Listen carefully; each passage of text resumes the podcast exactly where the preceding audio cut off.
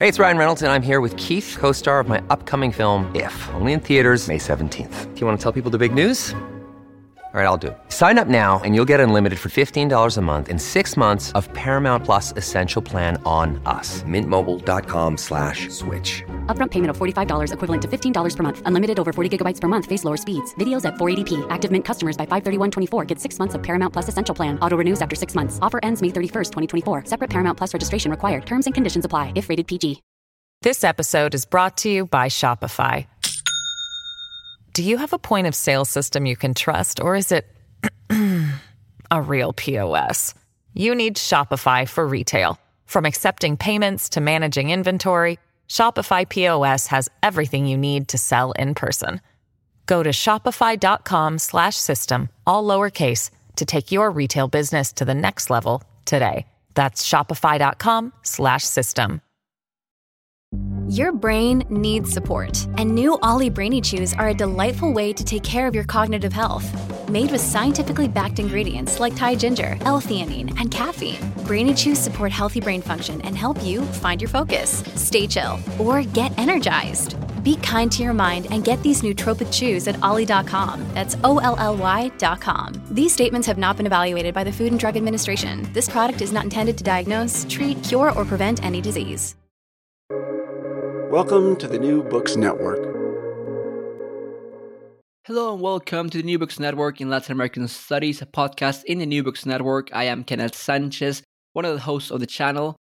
And today I will be talking with Lorena Cuya Gavilano about her interesting new book, Fictions of Migration Narratives of Displacement in Peru and Bolivia. This book analyzes and explores the effects and epistemologies of migration in Peru and Bolivia through cultural production such as films, novels, and short stories in the context of regional neoliberal rearrangements. Dr. Cuya Gavilano is an assistant, assistant professor of Latin American cultures at Arizona State University. Her areas of specialization are migration studies, film analysis, contemporary Latin American cultural studies, and human geography. Thank you for joining us here today, Lorena. Thank you for, for the opportunity to talk to you. Perfect. Perhaps to begin, you can tell us a little bit about yourself and the path that led you to write this book. Yeah, well, um, I'm I'm Peruvian, and I'm from Lima, but my family is um, well, migrant family. My mother's family comes from the north of Peru, and um, part of my dad's family come from the south of um, the, um, Peru, and also from Cajamarca in the north, in the Andes. Um, so I think that just listening to their experiences and stories of um, adaptation and work in, in in the coast, specifically in Lima, has also like um, raised up curiosity, a lot of questions, and and it has shaped my life. Um, right, so it's, it's like many people in the capital. So I think that had a great influence in, in the why I'm interested in migration. And then for my PhD, I traveled to the US and then I, I became a different kind of migrant. Um, so that also um, raised a, another set of questions for me and uh, about adaptation and cultural perception and, and how the dynamics and uh, the economics in, um, influence different cultural perspectives. So so that is more or less like my my path. It's, it's personal in, in many ways. Yes of course. And before we go on about this book i think it will be useful for our listeners to know a little bit more about the historical background of your book. To locate it in time to place it within a, a frame perhaps you can tell us briefly about the historical background both of peru and, and bolivia. Well we share um, something that is interesting is like we we used to be part of the same country, and then um, for historical reasons, we we took our own paths, right? Um, but in terms of like um, the ethnic constitution of each country, I think we're similar, except for our attitudes toward these different ethnicities is, is different, and the book deals with this in from the 1970s until the first decade of the 21st century. So um, I talk about books as, such as um, Los Zorros of by Arguedas, and also books as recent as um, Abril Rojo or Lost City Radio by Daniela Alarcón. And um, the reason why I chose this is because we can see a change from the in the 70s when Arguedas was writing, like we, we've seen like the second waves of migration towards the capital and, and all the changes that came with modernization. And then all the changes that came after all the more recent waves of migration after the, the war against Sendero Luminoso, uh, the shiny path. And in the case of Bolivia, also the, the words I, I select for, for the book were cre- uh, produced after the uh, 1950s when you have the revolution in Bolivia. So uh, I think that, and also the modernization processes, industrialization, and, and that brought a, a new set of um, challenges for both societies and a lot of migration towards the cities and that is something that it's similar right like during the 50s and 60s we have a new um, modernization processes throughout latin america and these two countries share these um, similar patterns in particular but with different reactions toward the people who were migrating to the cities. And um, so so that it's a little bit of the context for these two countries but also i have to say like we in, in peru one of the differences between peru and bolivia is that we had the fujimori dictatorship right and and with fujimori we have like the official entrance in the neoliberal economy and neoliberal market that was welcomed by many Peruvians. And I think that we can see the consequences of that to this day when we see um, m- many people, I think, on the on the right side of the economic ideologies in in Peru, right? Like um, all about free markets and the the deregularization. Whilst in Bolivia, you uh, I think people have witnessed this um, uprising, right? Like the, the waking of indigenous populations and indigenous movements, uh, a lot of protests against um, the privatization of water, of gas, of oil, etc. So the reaction of the people has been um, different towards these um, neoliberal um, economies and dynamics. And in the case of Bolivia, for example, um, instead of moving towards the right, as is the case of Peru, they have moved towards more decolonial um, approach to politics and ways of living and recognizing the indigenous background and people in indigenous communities taking power too. Um, we can see that with Evo Morales and even now, like again with with um, the new Bolivian president Luis Arce, right? Uh, so there is all these um, different reactions in these two countries toward um, in the face of neoliberal policies, and that is what I think has shaped in many ways the different visions of the migrants in these two countries. That's a little bit of the background. yeah, no, definitely. I think that's very important. That's very well put. I want to talk to you a bit about your framework or your the way you read these uh, cultural productions, uh, such as films and novels. I'm really interested in knowing a little bit more about the the affective epistemology that you use, the decolonial reading of of uh, of these productions to serve uh, the purpose of uh, reaching these uh, or analyzing these fictions of migration of these migrational fictions as you call them. Mm-hmm. Well, the thing is that uh, my point of departure is that um, in our society today, we're so used to value recent uh, science in in like STEM fields, for example, the STEM um, uh, career paths as opposed to humanities. So it's all this um, uh, the privilege of, of of reason and practical thinking, utilitarianism, in a way, and we have um, to a certain degree left aside like emotions and feelings and and discard them as something that it's uh, subjective and of no value that we cannot learn anything from it.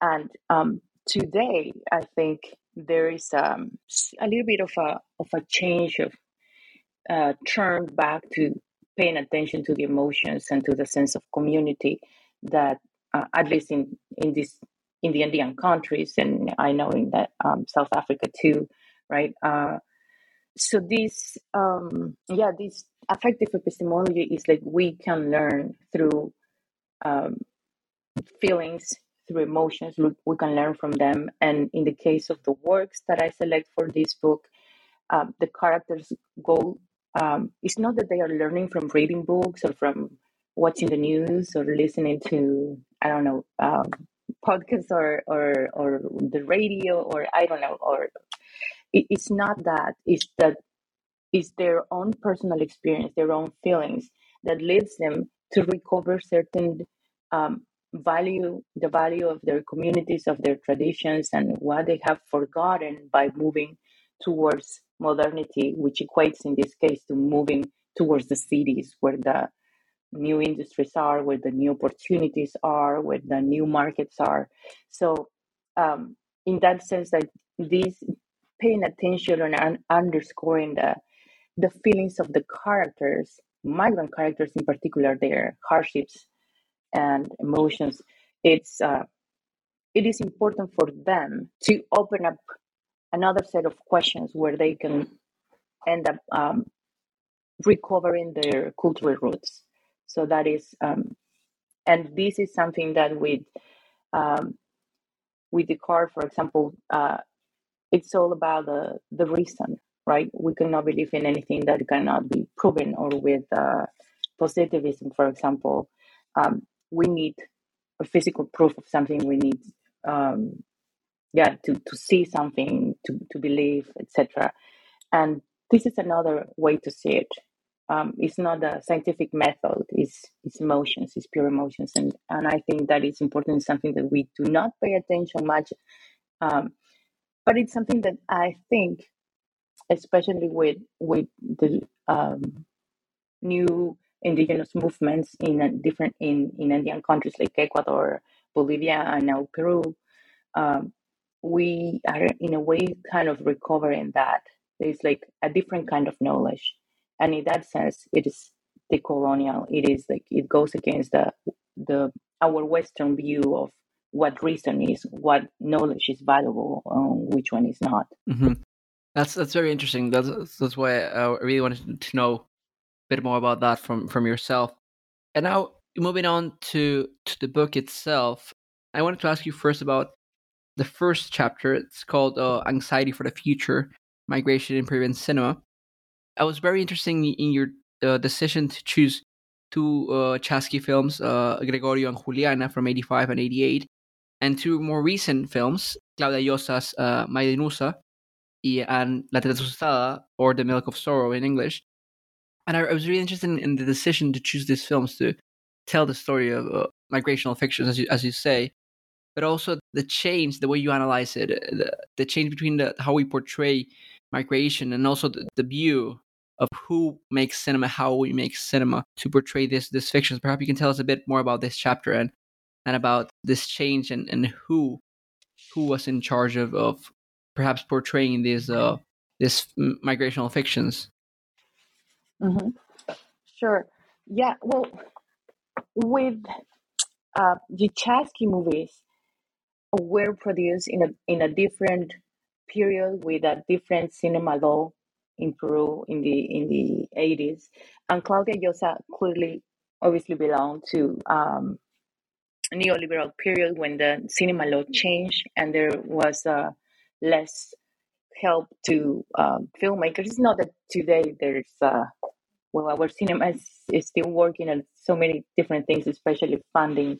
But um, before Fujimori, um, the the the cinema industry had a little bit of help and um, with uh, national topics of interest and that changed after um, the cinema law. There was no funding to create shorts or, or long films about any national issue. And by national issue, I mean like um, topics such as um, agriculture or race and ethnicity, class difference, and things like that that we need to really face and question because we, we tend to ignore these problems even, even though they are in our face. Um, but um, I think these these films try to problematize that and try to bring to the fore these um, migrant characters in, in the Chaski case, children who are migrant or children of migrants who end up living alone. They, they run away from their houses and and try to create different communities with other children and kind of create a different, um, an alternative way of living in a poor community, but still it works differently. It's, it's more about solidarity and how they're gonna um, not only survive but create a, a, a community that can where they can support each other emotionally too, uh, not just um, surviving physically. Um, in the case of Llosa, um, she had a, a different um, form of production. She was um, educated in well in Peru and then in Europe, and she got funding from private um, institutions and she even created her own um, production company to sponsor her own films and it's like just thinking about that she has all these opportunities of privilege and class that allows her to produce a different kind of film that was released first in Europe, not in Peru, for example, as opposed to Chaski.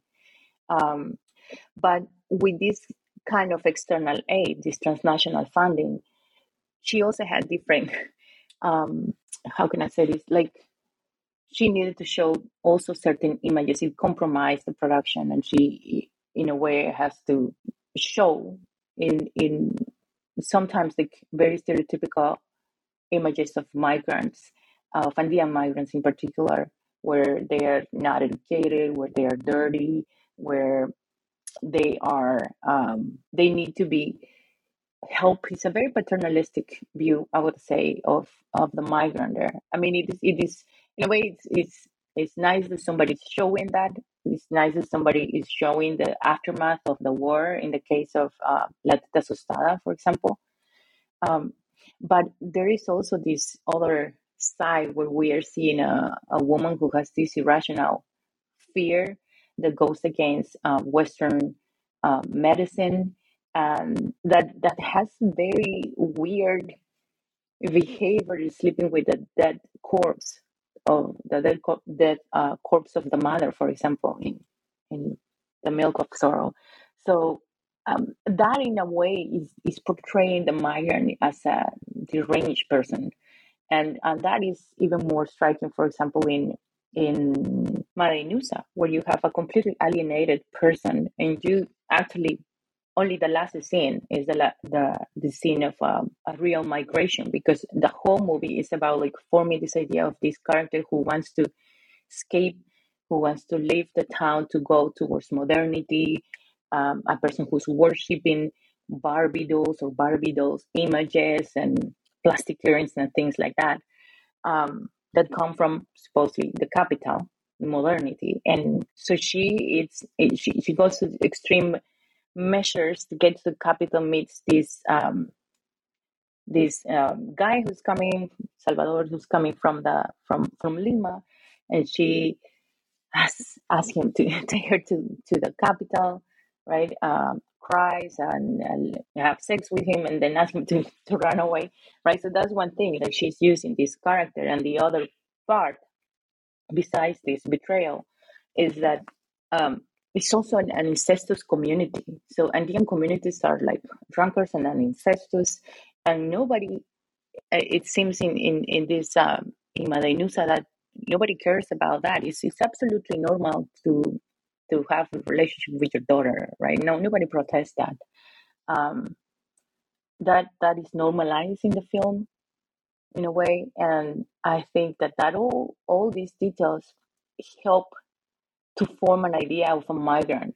The person who's going to arrive to the capital is, again, um, in a way, a little bit of a psychopath, right? Like she's uh, poisoning her father, betraying the poor Limanian guy who's trying to save her, and she's incestuous and she doesn't question that. She just wants to go to the city.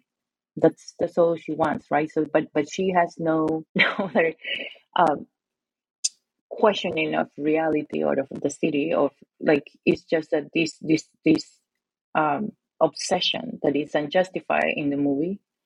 Um, and I think that is that could be problematic. And again, it is it is important to have movies that talk about the the isolation of Andean communities and how we have abandoned and how um, many people don't have the same opportunities that are offered in the capital. Um, but the way it is presented, it's it's troubling.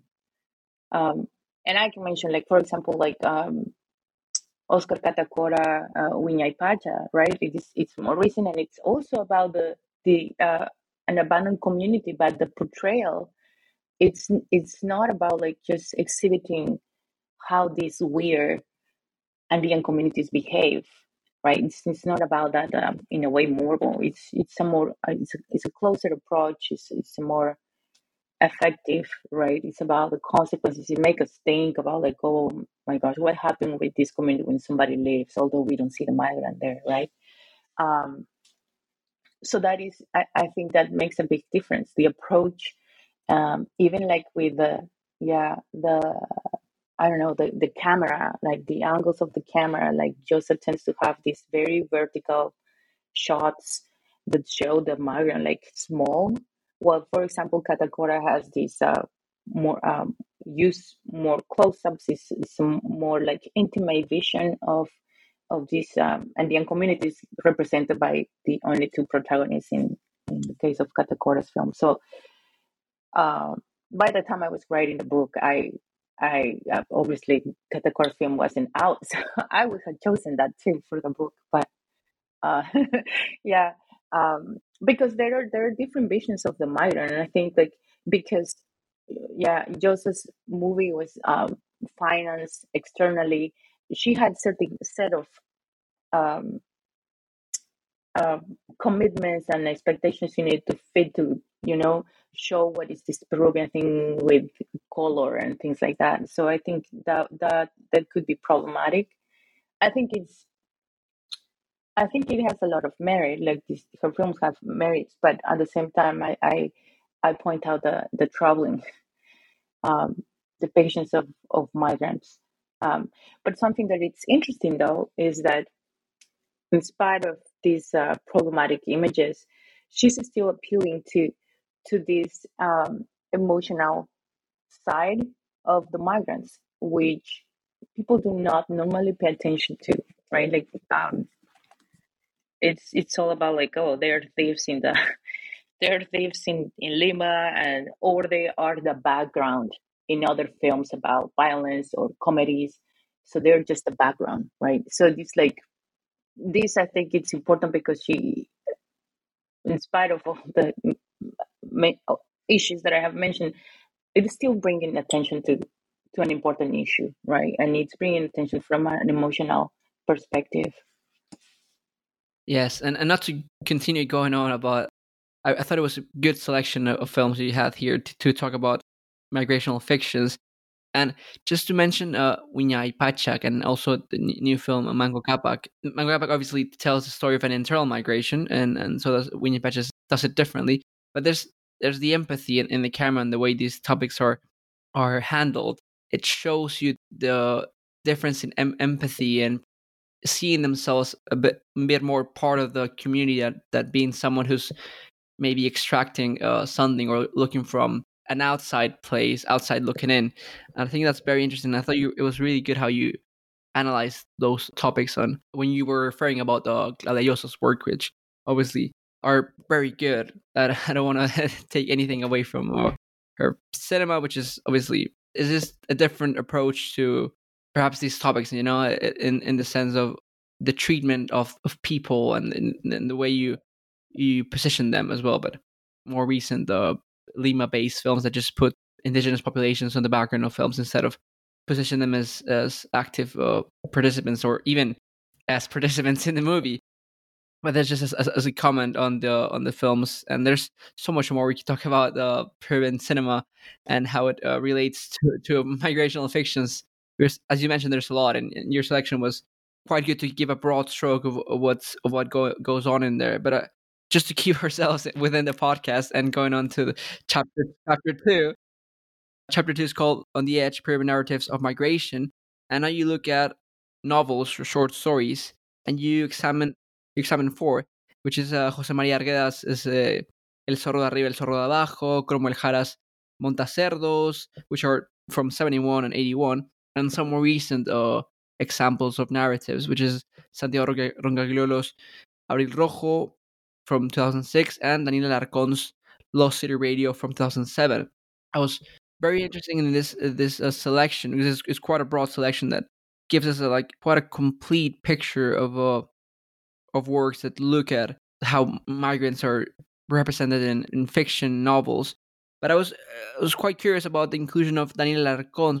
What was your decision there with these four books, and especially the inclusion of Alarcón's uh, Los City which is a great book, but uh, I thought it was a quite a, a different uh, inclusion. Again, Santiago Argaglos as well, but Daniel Alarcón stood mm-hmm. out to me a bit more. Yeah, well, if you see, this is an excellent question. Like, if you uh, if you take Zorros and Montacerdos, no, El de Arriba, El Zorro de Abajo, Montacerdos, you have two um, uh, two authors who are internal migrants in Peru who are writing about their um, the, the condition of, of the mestizo and the condition of Indian people in a different in different cities. In the case of the Zorros, is in Chimbote. In the case of Montacerdos, is in Lima, in the outskirts of Lima.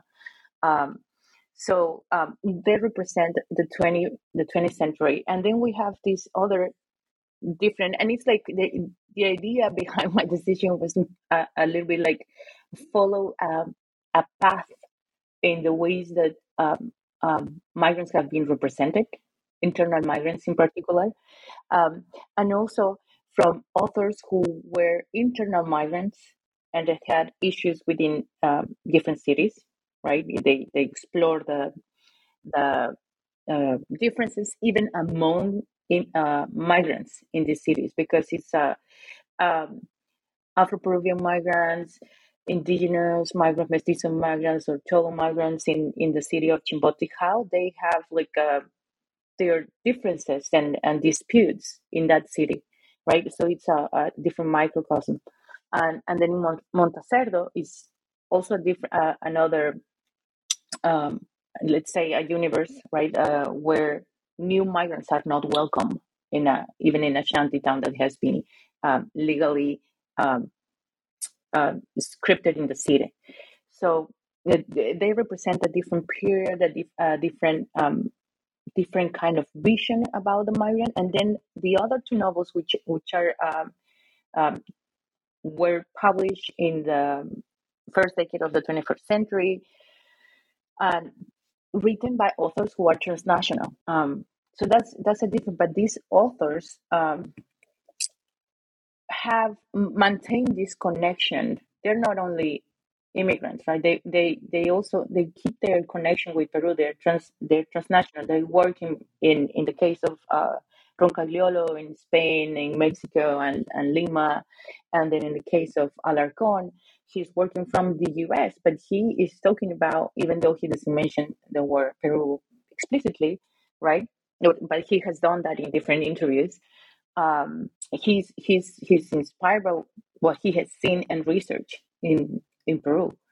His um, narrative, like not only in Abril Rojo, but in World by the Candlelight and City of Clowns, is like it's about um, Peru and, and migration and class difference and ethnic um, differences as well. And uh, so, so why Alarcón? I think like he, he's a Peruvian American writer, right? So he's still Peruvian, and I think it's important to to put in the map how the transnational production of literature in Peru um, US um, is still talking about this these these topics and what is the view of these Peruvian writers who are also immigrants, external immigrants, and how the actually how the very fact that they are outside the country has shaped their vision of internal migrants in Peru. How um, paying attention to this issue, it's um, in a way keeping their connection with the country alive, right? With, with their homeland alive. And I think it's it's really important to to pin in a map these other authors who are writing for somewhere else, but are also still dealing with um, very important Peruvian issues that other people were not paying attention to before them, except for um, Arguedas or Montacertos. And we, we have talked a lot about um, indigenism and indigen um, and well literature in as indigenism or urban literature in the 50s for example but we we have forgotten what the the very process that has led us from in, indigenous literature towards urban literature, which is migration. So I, I my intention was to map that um, by choosing different authors from different periods to kind of trace how it has changed and how why like the interest about uh, migrants can also be inspired by the very fact that we have authors who live abroad and are thinking about this because they have family who have migrated because they have been um, uh, they they themselves are migrants, right? So it's like, how does that really affect their vision, and how do they expect, in a way, that this production, um, in a way, like uh, keeps their their ties with the country tight, and not only that, but there, there is another factor, which is the the economic factor of publishing abroad and how much attention attention they can get. We know Arguedas gets um, attention because well he's awesome, but um, for example, Cronwell Jara is not um, it's not as well known as Arguedas or as uh, Roncagliolo or Alarcón who have been publishing from abroad, right, and have received a lot of attention because because they are these transnational authors who are publishing with these, um, um, you know, um, big publishing houses in the US and, and in Spain. So that also has a different I- impact and give them more uh, a louder voice, if if you wish, like a, a louder voice to talk about these important issues. Um, so I I just wanted to pin that in the map of the, the literary map of, of Peruvian narratives. This episode is brought to you by Shopify. Do you have a point of sale system you can trust, or is it a real POS? You need Shopify for retail. From accepting payments to managing inventory, Shopify POS has everything you need to sell in person. Go to shopify.com slash system, all lowercase to take your retail business to the next level today. That's shopify.com slash system. This episode is brought to you by La Quinta by Wyndham. Your work can take you all over the place, like Texas. You've never been, but it's going to be great because you're staying at La Quinta by Wyndham. Their free bright side breakfast will give you energy for the day ahead. And after, you can unwind using their free high speed Wi Fi. Tonight, La Quinta. Tomorrow, you shine. Book your stay today at lq.com. Yes, uh, definitely. I think that was very interesting and make me understand a bit more the, the intentions behind uh, that selection. And going now to the third chapter, you did the same thing, but for Bolivian cinema and for Bol- Bolivian uh, novels and short stories. In chapter three, chapter three called "Affective Epistemes: Bolivian Cinema Migration." It's always interesting to read about uh, films that I haven't seen and and especially cinema from a country I haven't heard that much about. You look at Paolo Agazzi's 1982, 1982's Mi Socio, Jorge Sanjinés, 1989's uh, La Nación Clandestina, Juan Carlos Valdivia's 2005 American Visa, and, and his 2013 movie Yvy Maraey. I was quite interested in the difference between these films and the previous films you mentioned before, the way they portray migration and the, the migrants themselves. Can you tell us a bit more about that? Yeah, well, I uh, the same as in the in the um, chapter about Peruvian cinema, I wanted to to give the vision of and trajectory of um, depictions of migrants in at the in, in the second half of the 20th century, and then how we that have changed uh, has changed in the in the 21st century, um, and also it's it's complicated because Agazzi, for example, is it's uh, he has been nationalized, uh, he became a citizen, a Bolivian citizen, but he's originally from Italy. Um, but he, like I, I interviewed him, and he's uh, he's he's a, he has always been, uh, according to him, a Bolivian in his heart, and and he has worked with the people of Grupo Ukamau, which uh, they were like a, a, a film collective that produced um, cinema about indigenous issues, and but they their intention was to work with them, um, not not to tell stories about them, but to make um, people in different indigenous communities the protagonists of their stories, like they like actors, and they had um, some saying in the also in the writing of the scripts of the movies. So that's a different kind of of cinema as having something in script and talking about the migrant or talking about about the indigenous person. But it's the indigenous person it's indigenous people's communities are participating in the in the filmmaking process.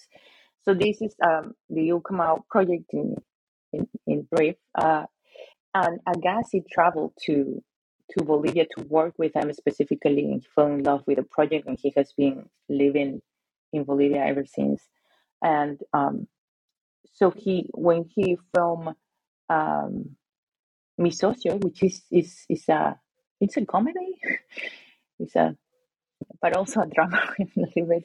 Um, he he has these two characters who I think in a way they're like doing what he did and what he has seen people doing in Bolivia, just going back through the uh, provinces in Bolivia and getting to renown their traditions and and revalue that. So it's like the process of migration in in his film. Um, it's interesting because it it allows that it's, it's kind of a road road movie.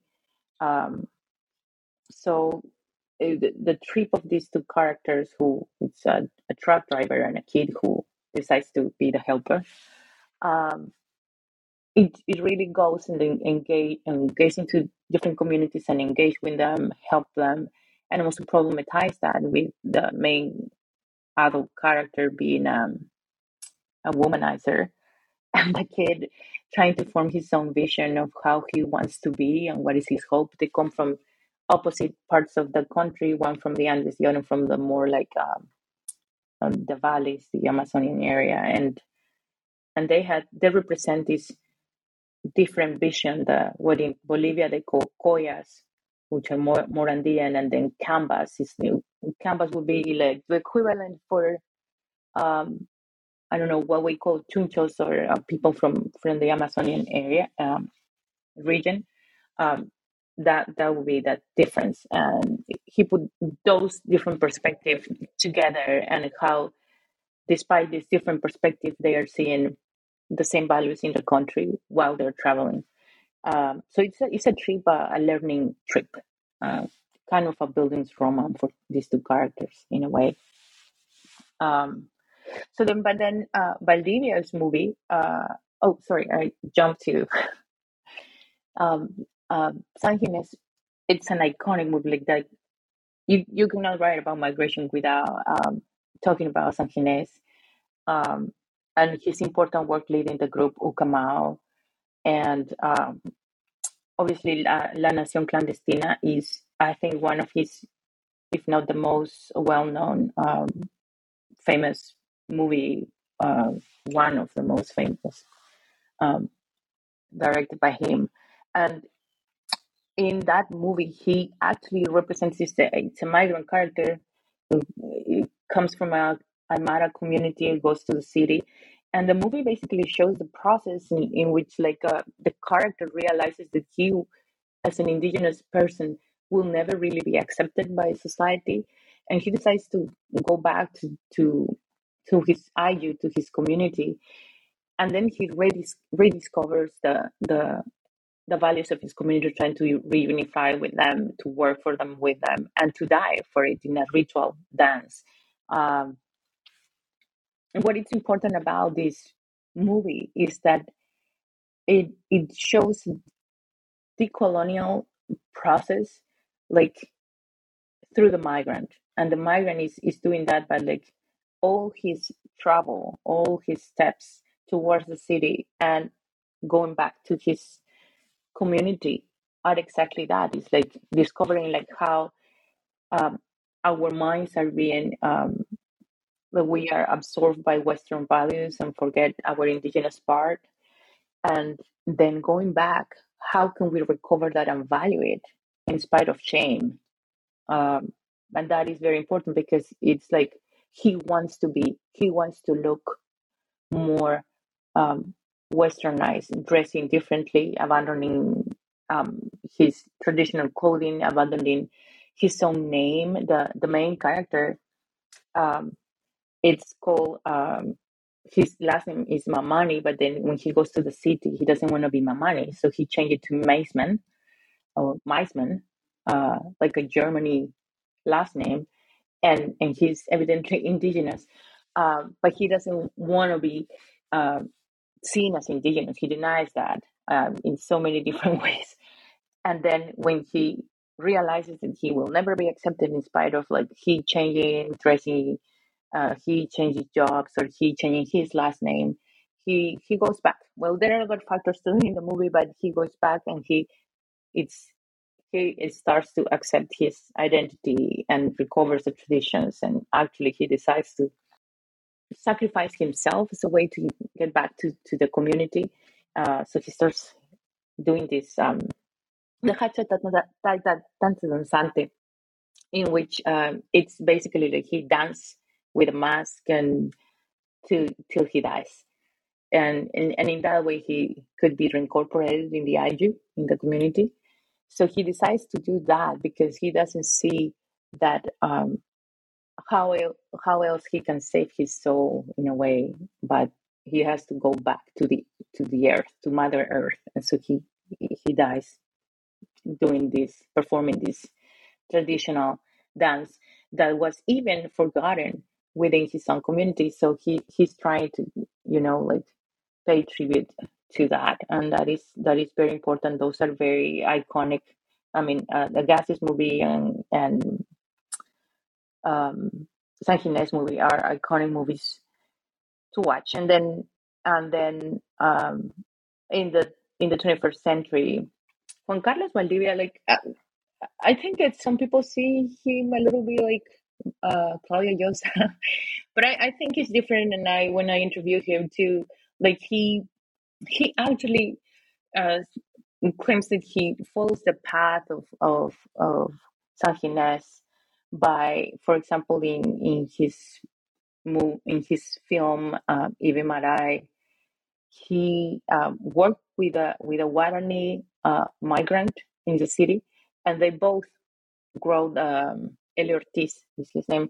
They both wrote the script for the movie. So, and and it's this trip that the filmmaker, uh, played by the the Valdivia himself, and Eli Ortiz um, take. They have a road trip, and they again go inside the Guarani communities in Bolivia.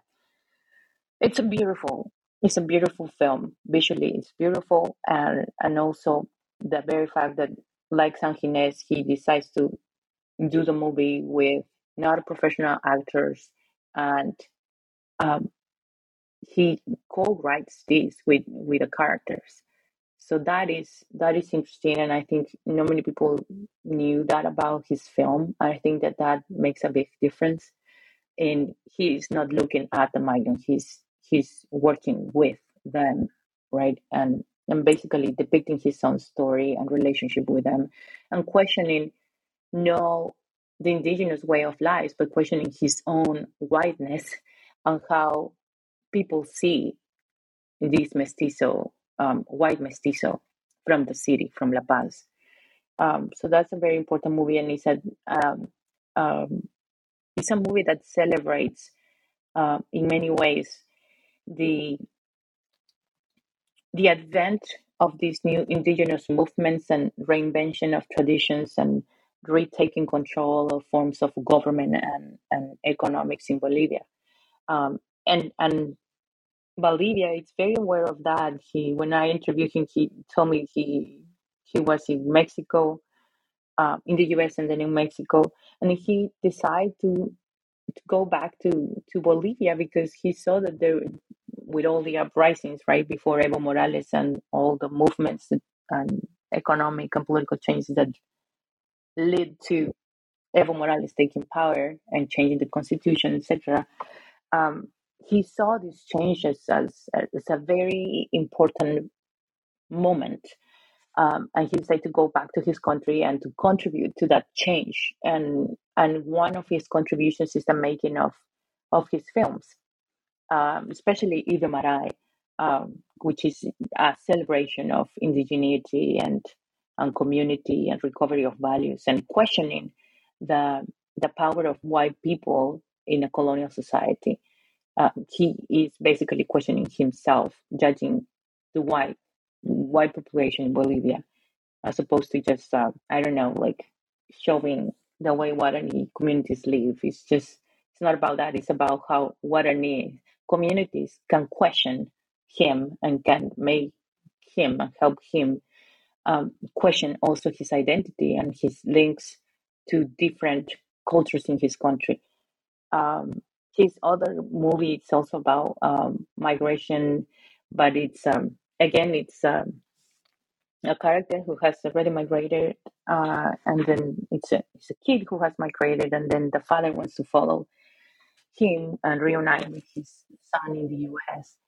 And but he's confronted with the, the main character is a is a teacher, and then the the other character is a prostitute.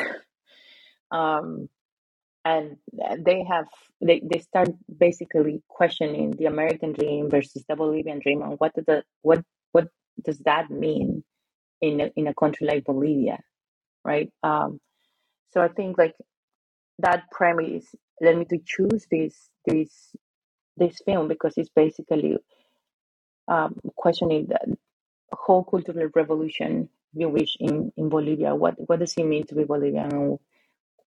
what does it um, what does the Bolivian dream entail? And in this case, it's not just going somewhere else; it's staying home and valuing the the uh, the cultures that you already have, the things that you're facing, no matter what. So I think I wanted to to see a, a pattern of development before Evo, after Evo, after the revolution of the 1950s in Bolivia, and I think these movies represent that path, a slow a slow um, march towards um, the colonial way of thinking that is uh, very strong in Bolivia. Mm-hmm. I really enjoy that that chapter, and also uh, Jorge Sanjinés' uh, La Nación Clandestina. At least the, the, first bit reminded me a bit of uh, about uh, Ribeyro's um, Alienación a, a bit. No, no, oh, not sure that. Yeah, yeah, just just a bit uh, at, at, the beginning, especially. Going on to the fourth chapter, which is uh, alternative communities, Bolivian narratives of migration. You look at uh, Jesus Ursaga, Ursagati, Ursa, Ursa, sorry, Jesus Urzagasti's, Los Tejedores de la Noche from 1996, El Jardín de Nora by Blanca Wiethüchter from 1998. Yeah. Cuando Sara Chura despierte from Juan Pablo Piñeiro from 2003 and El Blues del Minibus by Antoine Rodriguez Carmona from 2015.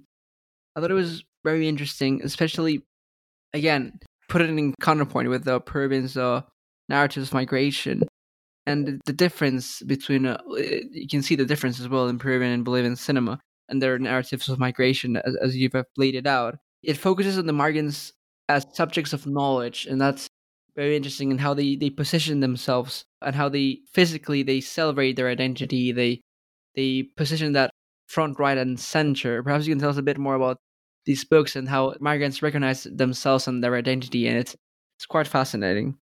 Yeah, in these books, which all of them are, are really interesting. They're really entertaining.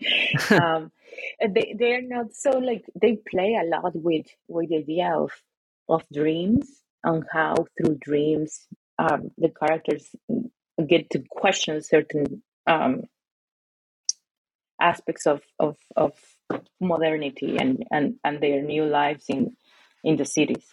Um, so on how like it's all again like this idea of like how they want to have a little bit of of Europe, of European um, behaviors, European fashions and ways of living, and not really getting it, of course, um, but end up discovering actually how all communities used to live. So, for example, in um, Los Tejedores de la Noche, it's it's about a guy who's uh, moves to the city um, from the mountains to, to La Paz, and then um, he's living in an apartment, and he hears that in the in the floor upstairs, like there are machines, there are people doing uh, knitting, and this is this is a real thing that happened to the author.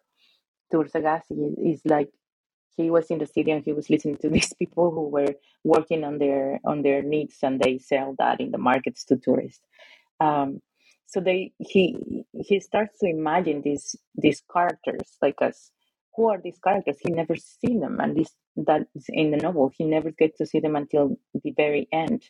And he like he sees this as a as a metaphor of like uh, these uh, populations that are invisible. That you never see that but you know that they are working in the knits you know that they are working in in I don't know, they are plumbers, they are bread, uh, they work in, in, in pastisseries, they work in, I don't know, like in, in the land, we, they work with their hands and nobody really pays attention to them when they are the ones that really make up the country and, and move it forward, right? It's like we never pay attention to the work of plumbers, something like that. It's like, but we only notice their importance when we have a problem with our toilets, right? Um, so the book is something like that. It explores like, oh, what are these um, weavers doing, and what are their works? How many are there? And it's it's all this dreamy vision. It's it's it's complicated to to explain, uh, but I think that the author um, it's using this idea of dream because for him it's easier to explain it that way. Like uh, it, it is a more emotional way to to to portray this these Indian migrants, right? And he, as a migrant, how he sees that. I don't know. It's just a, a very, a very poetic way to see it, and uh, it's not just. Uh, how can I say this? It's like it's not depressing completely about the reality of migrants, but it also presents it in a in a way that it's. Uh, I don't know. It gives you hope, it, and and I think the idea, like representing and talking about his dreams, it's what makes it interesting. And then there is this other book, which is uh, El Jardín de Nora by um, Blanca Wiethüchter.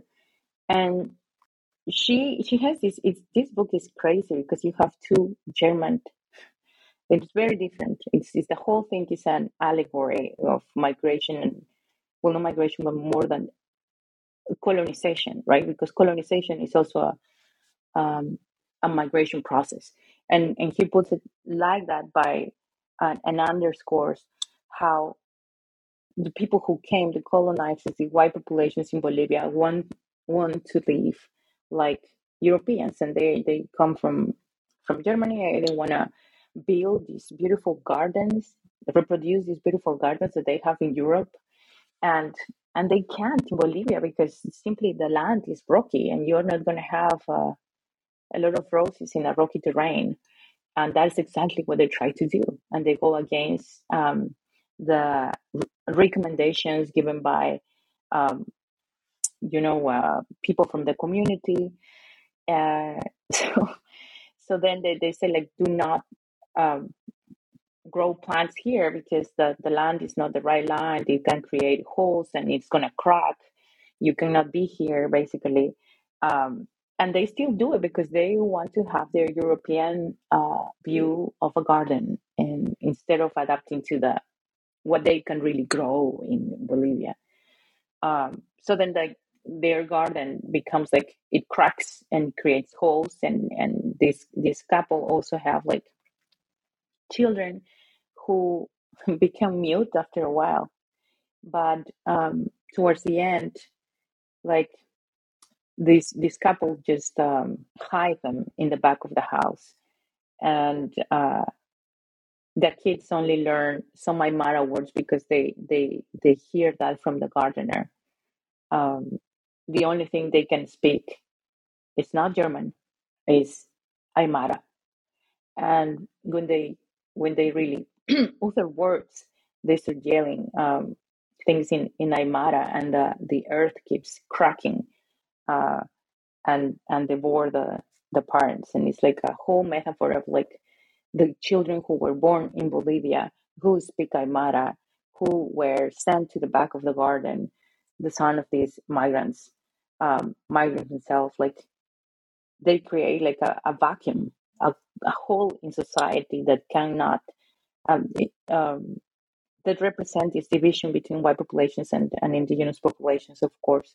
But it's also like these kids at the same time, and this is very interesting. They they have their own garden, um, and this garden flowers with with um, with plants that are um, original from Bolivia, not flowers or plants brought from from Europe. And and so their story is different. It's a different rebirth in a way, but they they have to create this what I see as epistemological holes. These spaces that cannot be filled. These spaces that that cannot be um, uni cannot create union, cannot create bridges in a way. Um, Silvia Rivera Cusicanqui talks about this in a completely different ways. Obviously, like she said, like uh, Bolivian society is like a combination of, of white and let's say white and black uh, um, colors, where in, instead of having gray areas, you just see the the whites, um, white and black points sewed together that you think it's the same color, but in reality are the colors that have never merged together. Um, and and it's like it's a society that it's pluricultural, pluriracial. Um, very different people live together next to each other, but they never really get to. I don't know. It's it's division and togetherness at the same time, and I think the book represents um, that um, in in that precise way. Like it's like a, there's a hole between certain groups in society, and and it's interesting because he's a migrant, and and um, the author is the daughter of German migrants in Bolivia too. So she's criticizing um, her own kind in many ways. Um, so yeah, this um, this is what I saw in in this in this book, and then um, Carmona's blog. There's a set of like different stories. Um, they're all about um, a moment of um, change in in Bolivia, like with Evo Morales, and how people is seeing that, and how now um, people who um, more white mestizos are scared of of the Chola Paseña, which is this uh, represents in the book this uh, powerful um, economic power, right? The same with Piñeiro's book, um, and I don't want to just uh, summarize again the book, but it's a it's it's a celebration of traditions of um, the Aymara traditions and uh, festivity that it's like um, both books deal with um, El Gran Poder, which is a, like a big fiesta in, in Bolivia. It's a uh, syncretic festivity, right? Because it's about Jesus with three faces, and they have these big dances, and they have like for a week uh, competitions and and and yeah, celebration of this Christ. And um, but they are in both cases, in both works, the characters are awaiting for the awakening of of this um, Andean entity, uh, something like the Inkarri, um, the return of the Inkarri, the the return of the Inca, of the Pachacutec, and that's what they symbolize. And it's it is it's really interesting because in all these actually in all the the novels there is an idea, a sense of return and how like the going back to the town, the reverse migration, um, is going to lead to a rediscovery of the culture, and and this rediscovery, it's like basically reproducing a political ideology of return, where the indigenous populations are going to retake power and reorganize society, and that is what, in so many different ways, was happening with. Um, before Evo Morales, all what that led to, to his um, election and, and the aftermath. Um, so it's a complete like a social revolution with indigenous peoples are recognized, and all this is in these novels. And it is very interesting because in the novels you can see the political path. That is the background of these novels, and I think it's probably the most important thing. And I'm just mentioning it towards the end, but um, yeah, that that that's why these novels are so important. yeah, that's that's very interesting and very insightful of where you can find it in chapter four of your book to to wrap this interview up, this is a question I like to ask all my interviewees, and I'm very interested in, in hearing what you had to say on this aspect. But how do you think your book speaks to the present state of both Peruvian and, and, and Bolivian societies?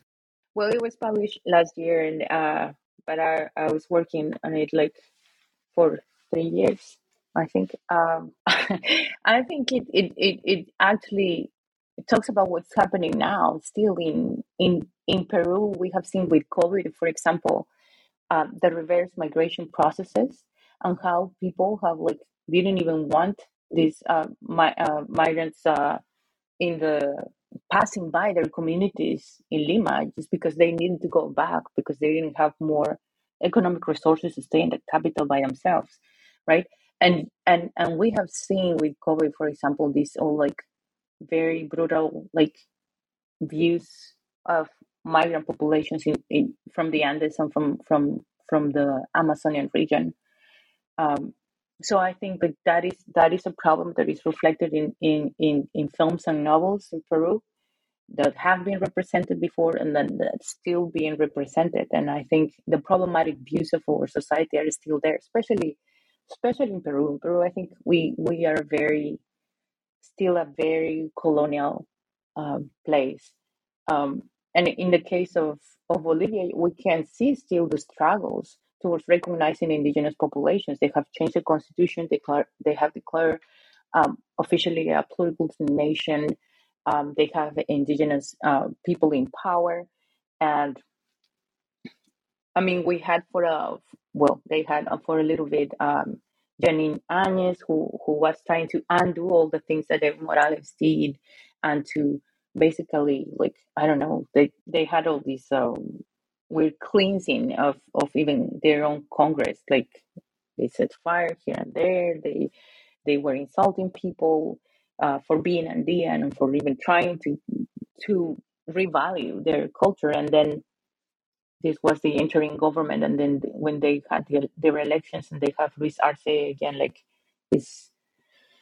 I mean, it's not like he's uh, Evo Morales, but um, and I'm also not trying to idolize Morales, but he he is like a a milestone in the political ideology in in Bolivia, right? Um, he, yeah, he obviously has been in power, had was in power for too long, but uh, but now they're trying to like recover and keep the changes or some of the changes they wanted. And so I think the book keeps talking about these these current processes of political change and of um, pejorative views on migrants that we tend to veil most of the time.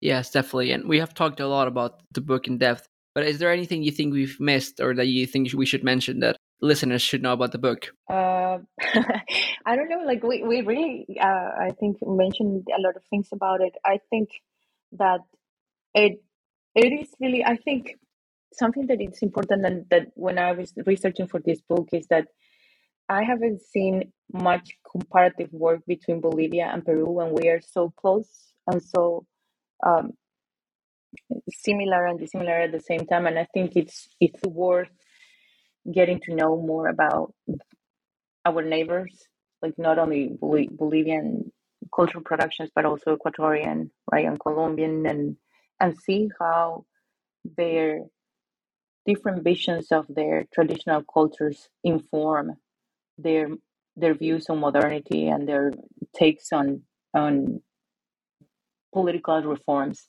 I think that we it's not. I think we're lagging behind. Um, in terms of like giving more power to indigenous communities or uh, migrant communities in Lima. No, now like everybody thinks they, I don't know, but people don't even want to recognize themselves as migrant even when they are second or third generation uh, of migrants, and and that is something that is very sad, and we have to ask why is that so bad? um, what what is the positive thing about having people um, coming or going back to their uh, places of origin how can we or how can we change that if it's something that it's really so bad as as we tend to perceive it? Um, so i think that the book questions that and the book um, brings up like alternative ways to see migration not just uh, as crisis not just as like it shows all the works i think as a whole show the migrants as subjects who are very resourceful that they can create alternative alternative ways of living alternative ways of thinking alternative ways of um, relating to to to different people in the community and to create their own communities too.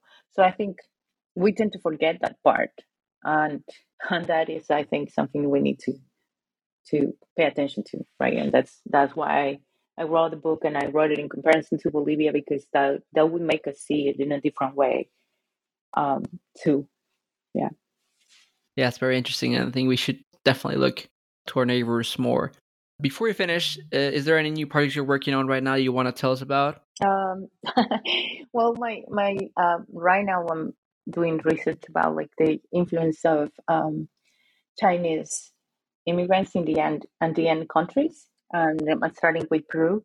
Um, I'm actually like uh, also have a Chinese family, and but I, am gonna be exploring how like um, racial soli- solidarity help these um, Asian communities to to become like to, to acquire some um, not only affective capital because they became family, but also like um, real economic capital to move forward in society. Um, so that is that is part of my research. So I'm going to be doing that and exploring the the political influence of these communities. Um, yeah, it's it's so like I think Peru is like like like many other countries, like it's a country of migrants, right? Like and the entire Andean region can be can be seen as a border, and and that I'm interested in exploring all these different aspects to see like, hey, why what have we missed in, in the constitution of our people in Peru? That sounds very interesting, and we're I think we're all looking forward to it. Thanks, Lorena, again for joining us here on the New Books Network in Latin American Studies to talk about your recent published book, Fictions of Migration: Narratives of Displacement in Peru and Bolivia. Thanks to you, Kenneth. Thank you again, and that's all from us here. Have a good day.